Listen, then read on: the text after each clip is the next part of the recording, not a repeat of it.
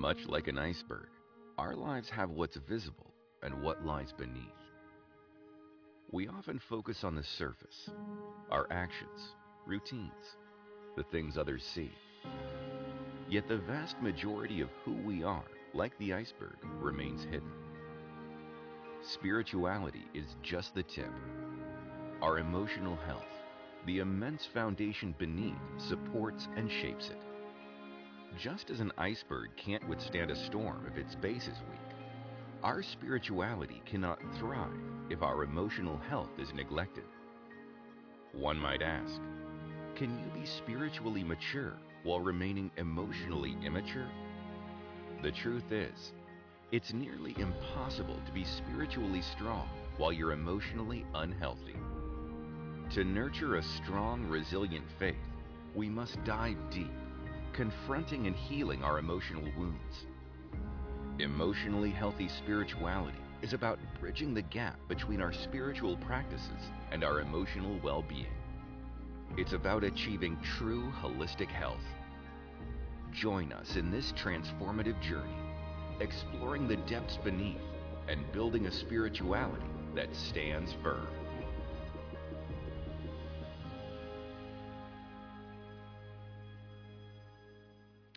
And our series begins now.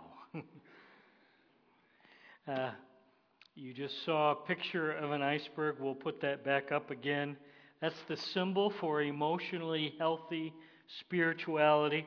The reason for that is the iceberg represents how we're all made up of lots and lots of layers that exist beneath the surface of what most people normally see. Okay? Only 10% of an iceberg is visible above the surface. Only 10%. 90% of an iceberg is below the surface, hidden underwater. And the truth is, the same is true with us. Okay? Who we really are is hidden underneath the surface. And that top 10%, we carefully manage and manicure and even manipulate to make that top 10% look really, really good. But in doing so, what's down below the surface, we're concealing our motives, our fears, our jealousies, our sadness, our anger. That stuff only surfaces during times of stress or pressure.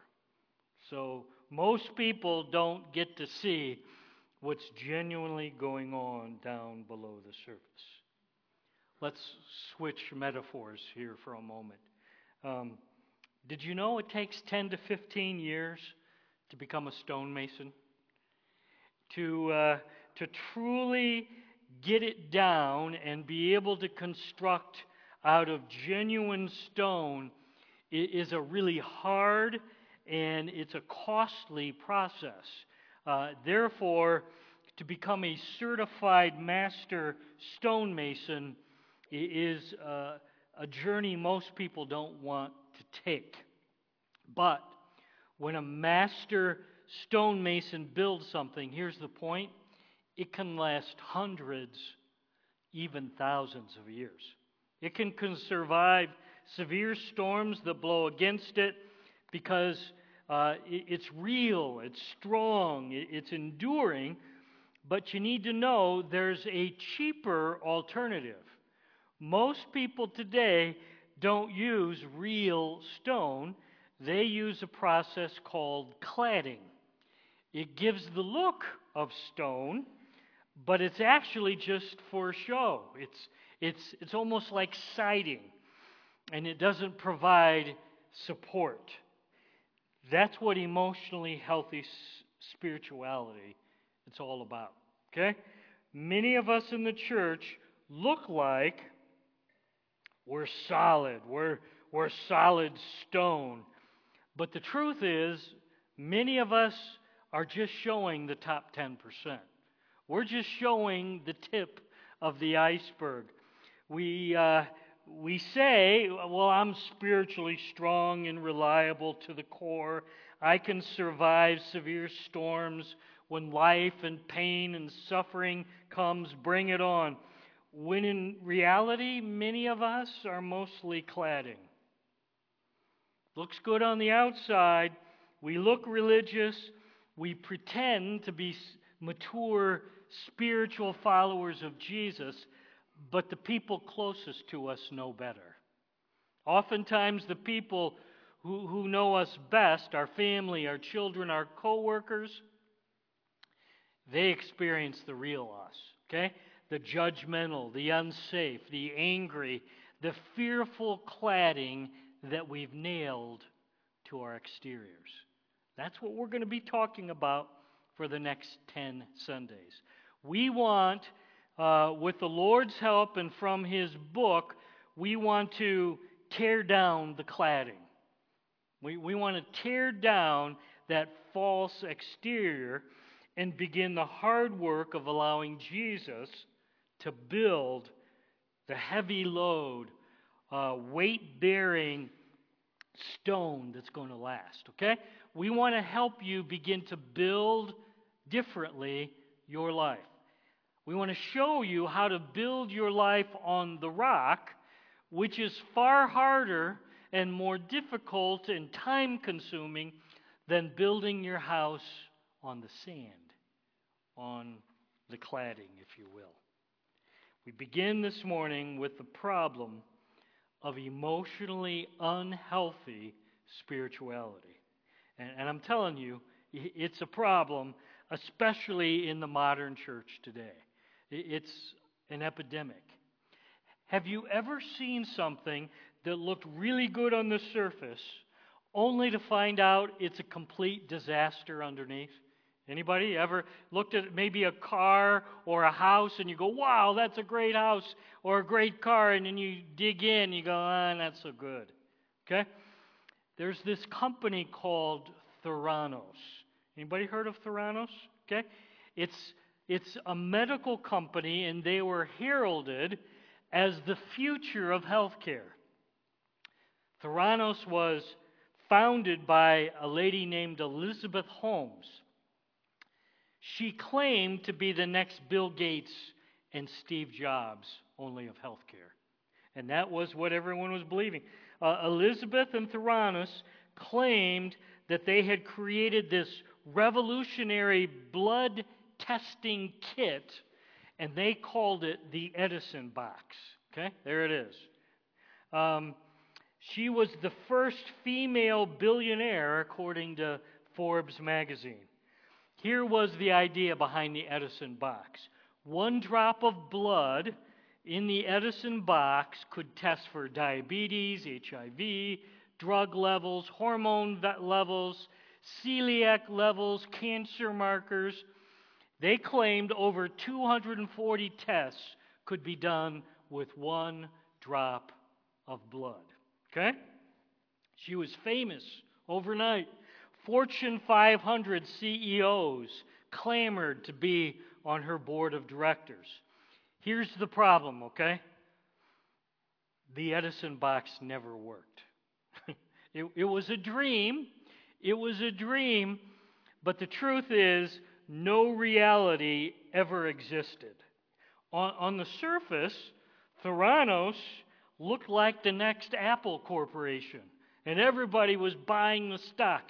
But underneath, Theranos was rotten to the core.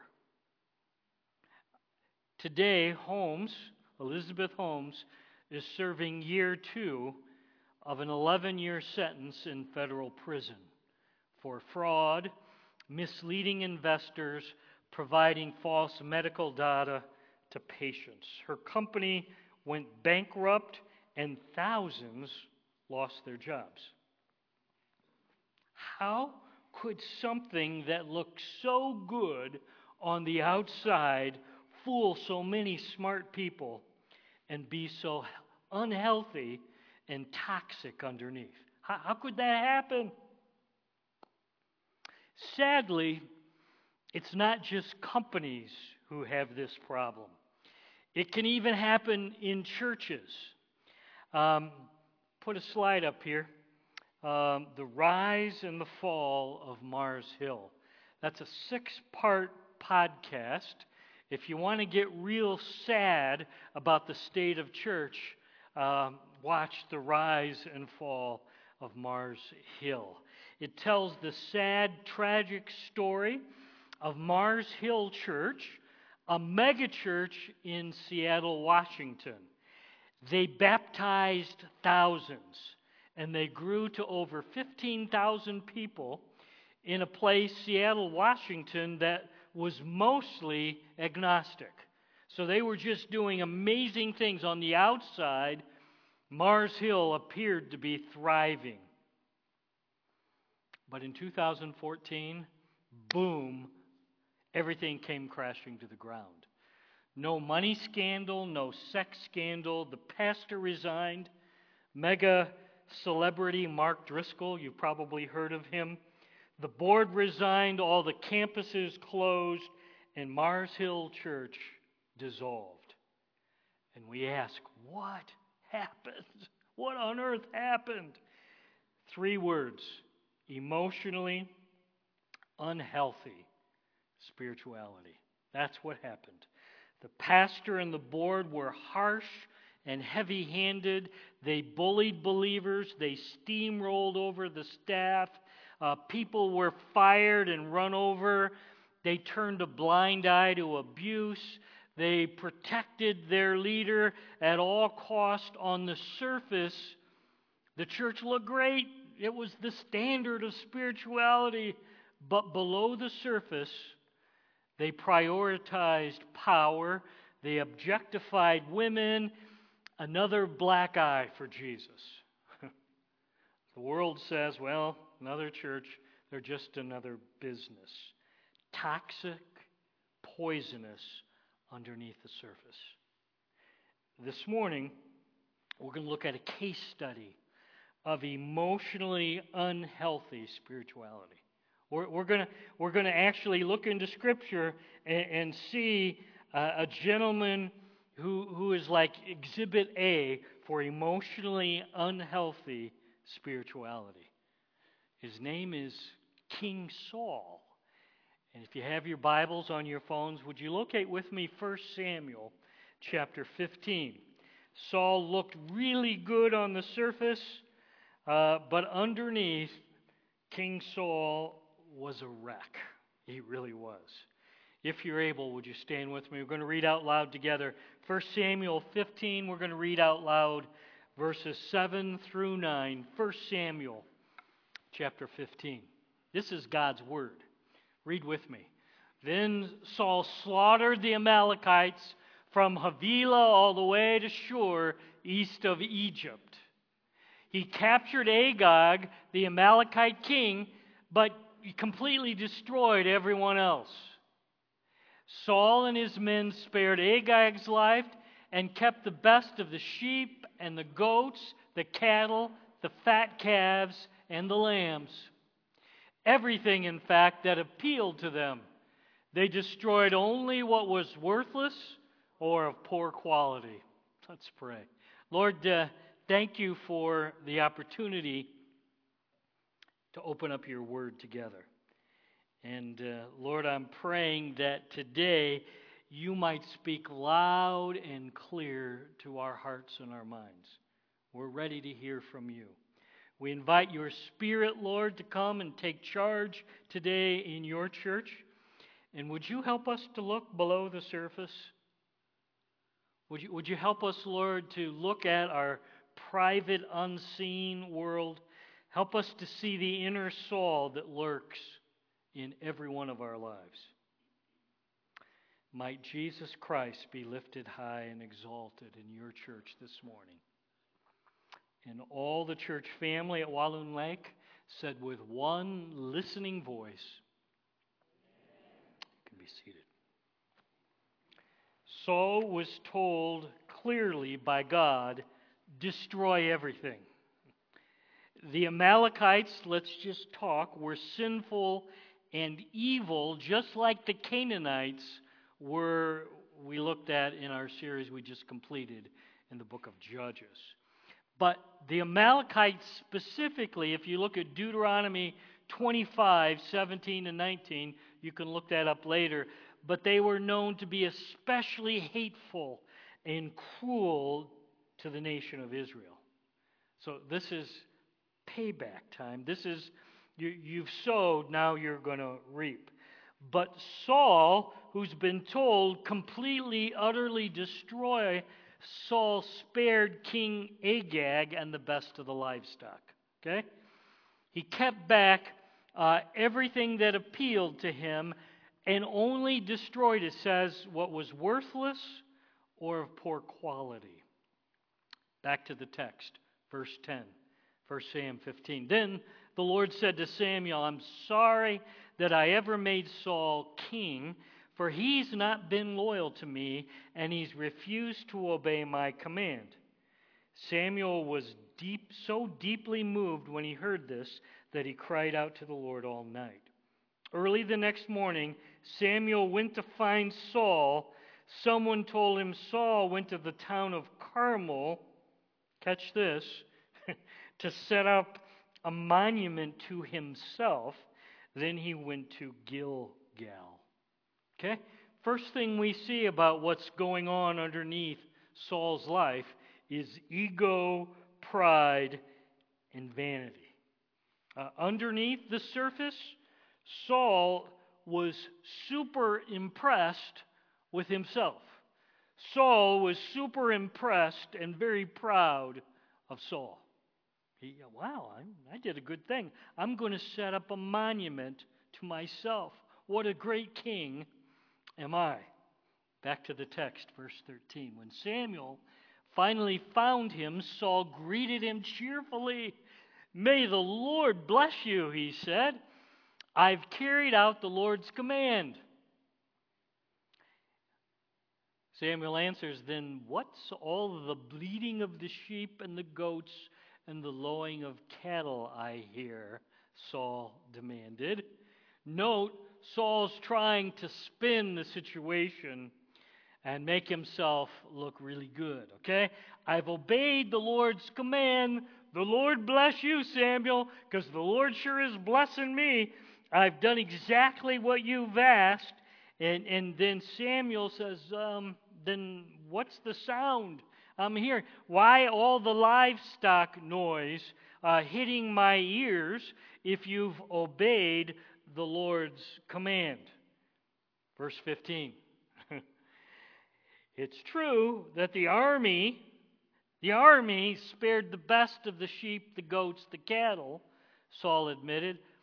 But, okay, we got a plan here, but they're going to sacrifice them to the Lord your God. We've destroyed everything else. Saul's excuse. Notice, it's the army's fault. It's the soldiers. They're the ones who brought the animals. Uh, it's somebody else's fault. And besides, uh, yes, they did bring them, but we're going to do something good with them we're going to sacrifice them to the Lord our God. Okay? So, so that's a good thing, right, Sam? Okay? Samuel wants nothing to do with Saul's weak excuses. Verse 16. Here's, here's what Samuel says back to him. He says, Then Samuel said to Saul, Stop, listen to what the Lord told me last night. What did he tell you? Saul asked. And Samuel told him, Although you may think little of yourself, are you not the leader of the tribes of Israel?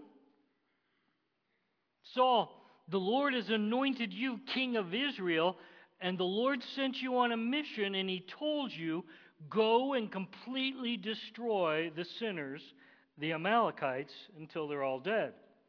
Why haven't you obeyed the Lord?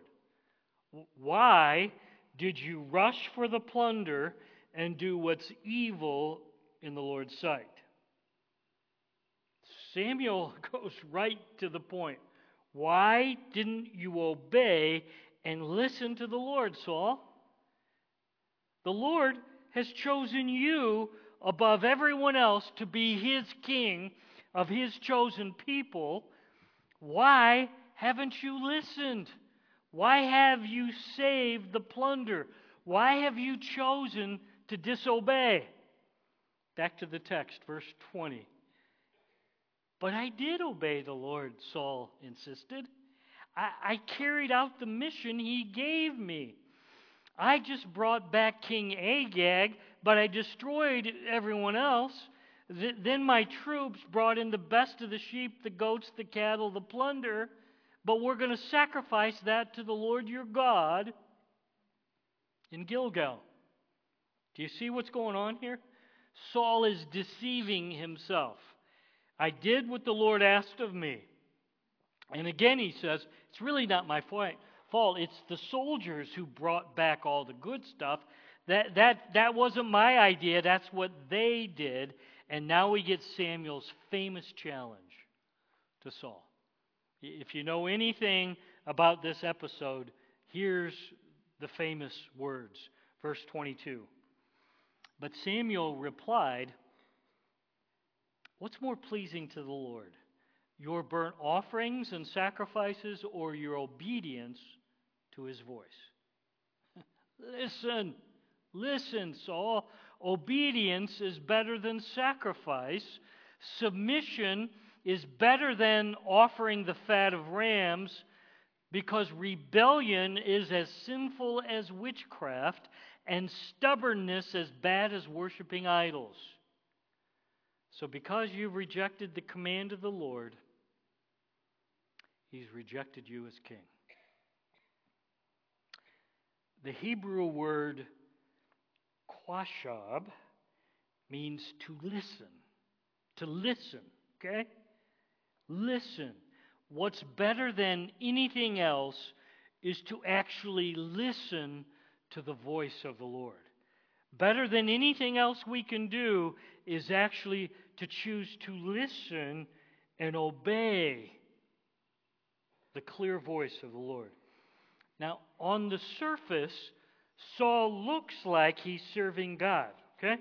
The top 10% of Saul looks pretty good. Well, he's sacrificing and he's obeying some of the commands of God. So, so it looks pretty good on the surface, but if you go underneath the surface, Saul's just skimming on his spirituality. He, he's not even aware of his shadow side. Saul's not aware of his motives and his half hearted obedience. He still doesn't see. He's all about making excuses. So, what's behind all this? What's going on underneath Saul's iceberg? What is it that's driving Saul? Finally, verse 24, we get uh, some insight. Then Saul admitted to Samuel, Yes, you're right, I've sinned. I've disobeyed your instructions, I've disobeyed the Lord's command. Finally, he comes clean. I was afraid of the people and did what they demanded. I was afraid of the soldiers and the army, and I did what they wanted me to do. Do you understand? Saul looked really good on the surface, and now he's come clean. I was afraid of the men, so I gave in to them. What's driving Saul here as a leader? And the answer is he's a world class people pleaser. He really is. He's, he's all about, I got to keep the men happy. I don't want to get them upset.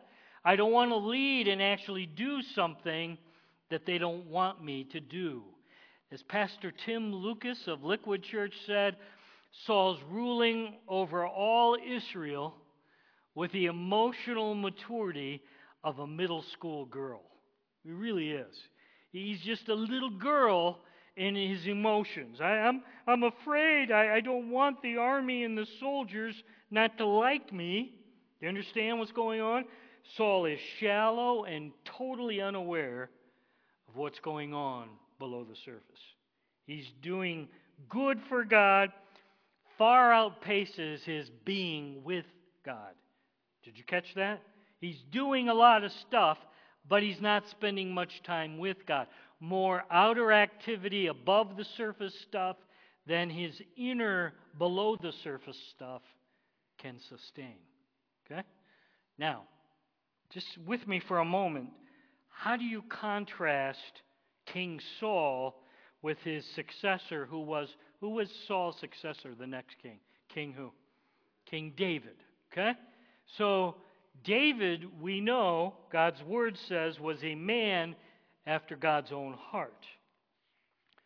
But we also know David was an adulterer, sex with someone else's wife. He was also a murderer. He had killed uh, the woman he was having sex with, uh, his wife. He had him murdered, Uriah. Okay? So, how can an adulterer and a murderer be a man after God's own heart? Okay?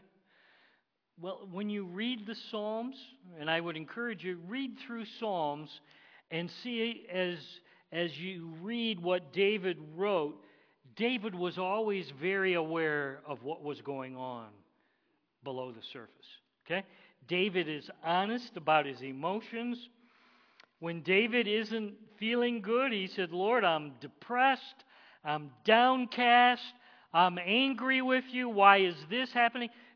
the point is, David is transparent. He's real with God. I'm broken. I'm repenting.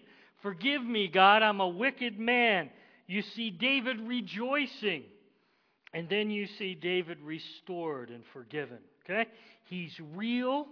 He's honest. He's authentic before the Lord and before other people.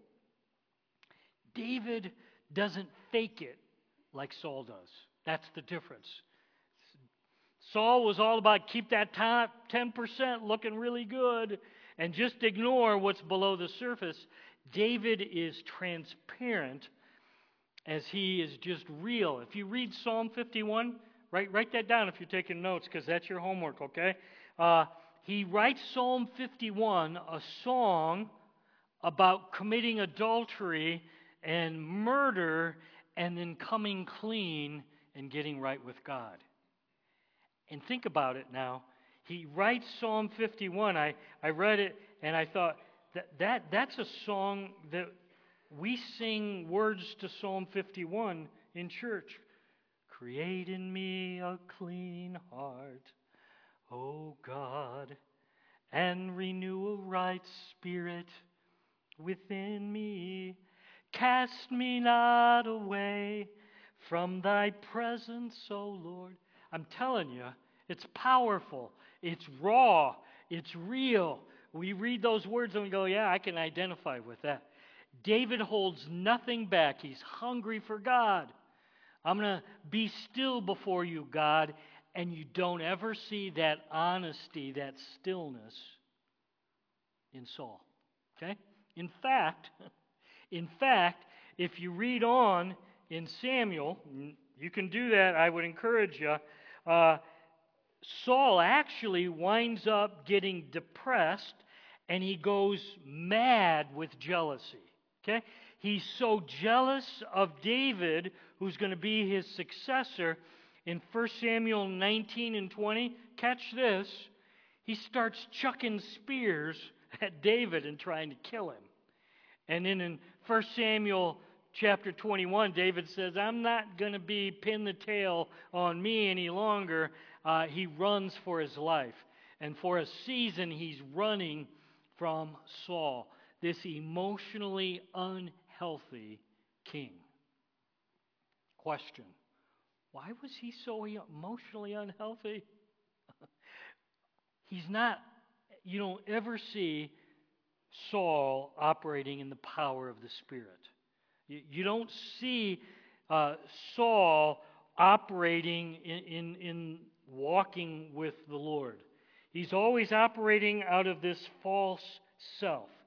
The false self is the personality we project to God and others to impress, to survive, to avoid exposure, or to get our way. Okay? That, that's, that's what he's always doing. He's always showing his false self. Give me your eyes. Sprinkle in religion with the false self, the old flesh. You get fearful, defensive, self promoting, manipulative, people pleasing, avoid weakness, not self aware. That's what you see in Saul again and again. And he comes to a very tragic end. Remember uh, the Pharisees who killed Jesus? You know what I'm talking about? They really thought they were doing God a favor by killing the only begotten Son of the Father.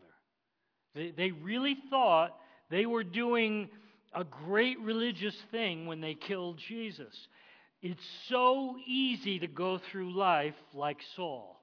That's the point for today. Bless you, brother.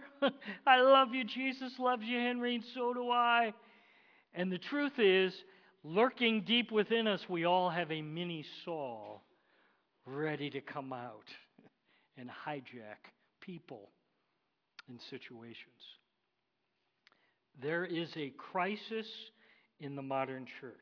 Give me your eyes. This is serious. We're full of Christians with tip of the iceberg lives.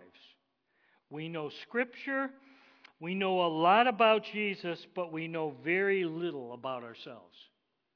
We know Scripture, we know Jesus, but I never take the time to look down what's at the bottom of our iceberg.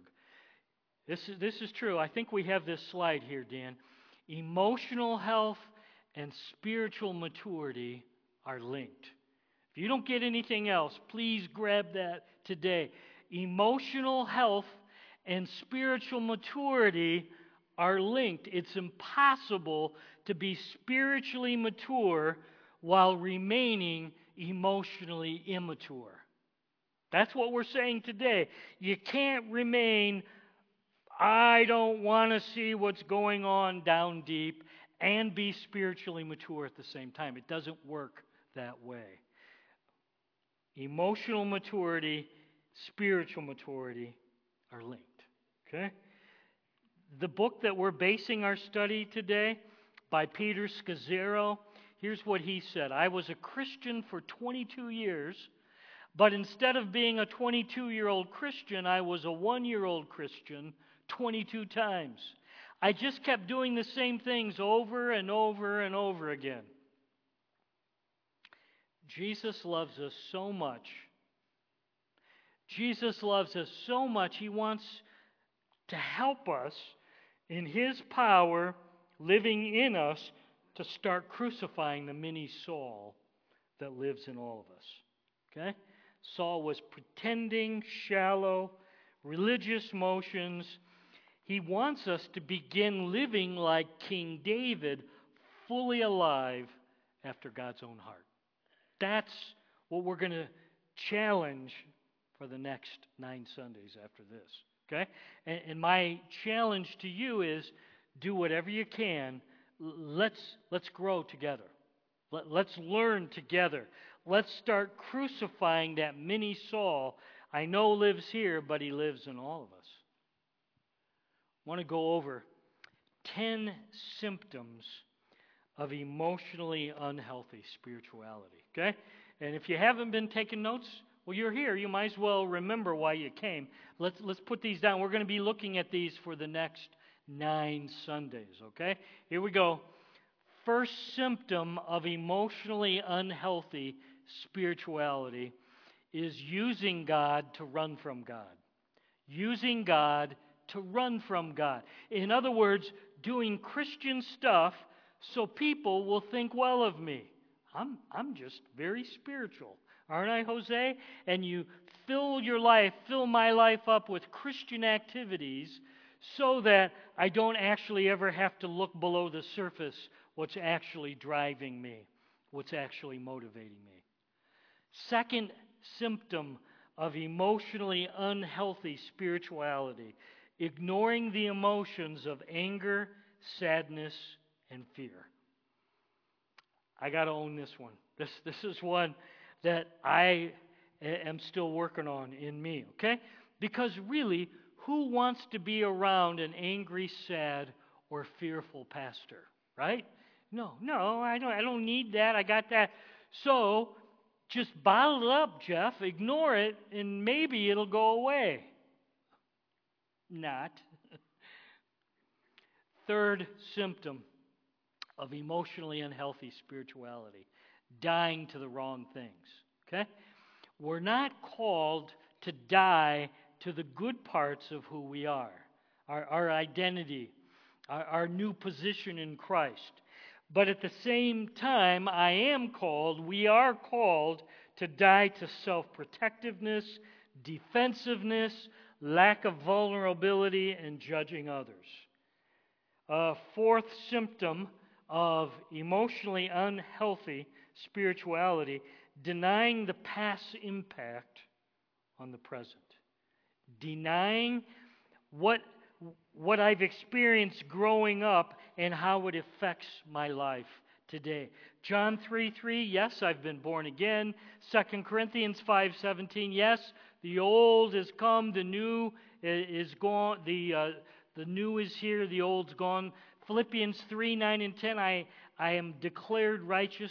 Give me your eyes. But sanctification demands that we deal with our family of origin. How I was raised, uh, how I've lived my life, I need to break free from unhealthy, destructive patterns that prevent me from loving others and loving God. And there's a lot more in our past than most of us would like to acknowledge. Fifth symptom of emotionally unhealthy spirituality dividing my life up into the secular and the sacred compartments. Okay? So I, I have this Jesus Sunday church Bible compartment, and everything else is in a different compartment, and you don't ever have to put those together. Uh, in, in, other words, I, I, can live a double life in, in the job, with my money, with my marriage, with my sexuality, and that doesn't really matter to how I actually love Jesus. oh, yes, it does. Sixth symptom of emotionally healthy, mature, immature spirituality. Six, doing for God instead of being with God. I, I, I want to do stuff. I, I want to I evaluate my life for how productive I am in getting things done. When, when the Lord is saying, Why aren't you spending time daily with me? Why aren't you quietly sitting at my feet? Why aren't you meditating on my book? Do you understand? I'd rather do instead of be. And you can't give away what you don't possess. Seventh, seventh, spiritualizing away conflict. How many of you like conflict? Can I see your hand? okay. Uh, nobody likes conflict, yet everywhere we go, there's conflict. So many of us, give me your eyes, have learned to deal with conflict in unhealthy ways. We sweep it under the rug. We deny conflict. We bury and blame. We're afraid if I, if I actually speak truth, you might not like me, so I'd rather minimize conflict. I'm going to be a peacemaker. I might even tell you what you want to hear, even though I have no intention of actually doing it. Why? Because I don't want conflict. Um, eighth uh, of symptom of emotionally unhealthy spirituality, covering over brokenness, weakness, and failure. Every human being on earth, regardless of your gifts, regardless of your strengths, you're weak, you're vulnerable, you're dependent on God and others. Okay? The, the truth is, we are all deeply flawed. Henry, we're broken. There are no exceptions to this rule. None. Okay? Number nine, living life without limits. This is another one. This is big for me because I was taught that good Christian pastors always say yes, don't say no to opportunities to help others because that would be uh, selfish to not say yes. Uh, so, therefore, I'm always saying yes when the fact is I am not God and I can't be all things to all people. I can't serve everyone in need because I'm only one person. Here's what I've learned self care is not selfish, it's simply good stewardship. I have one life, and I only have one life to live, and I need to protect the one life that I've been given and do it as Jesus makes himself clear. Tenth and final symptom of being emotionally unhealthy judging other people's spiritual journeys. Okay? I sadly have done a whole lot of judging of others for this or that non sin issue. Do you understand what I'm talking about? I'm not talking about sin, I'm talking about disputable matters and, and we like to judge each other instead of just letting you be you on disputable matters and me be me, and then we move on and walk with Christ.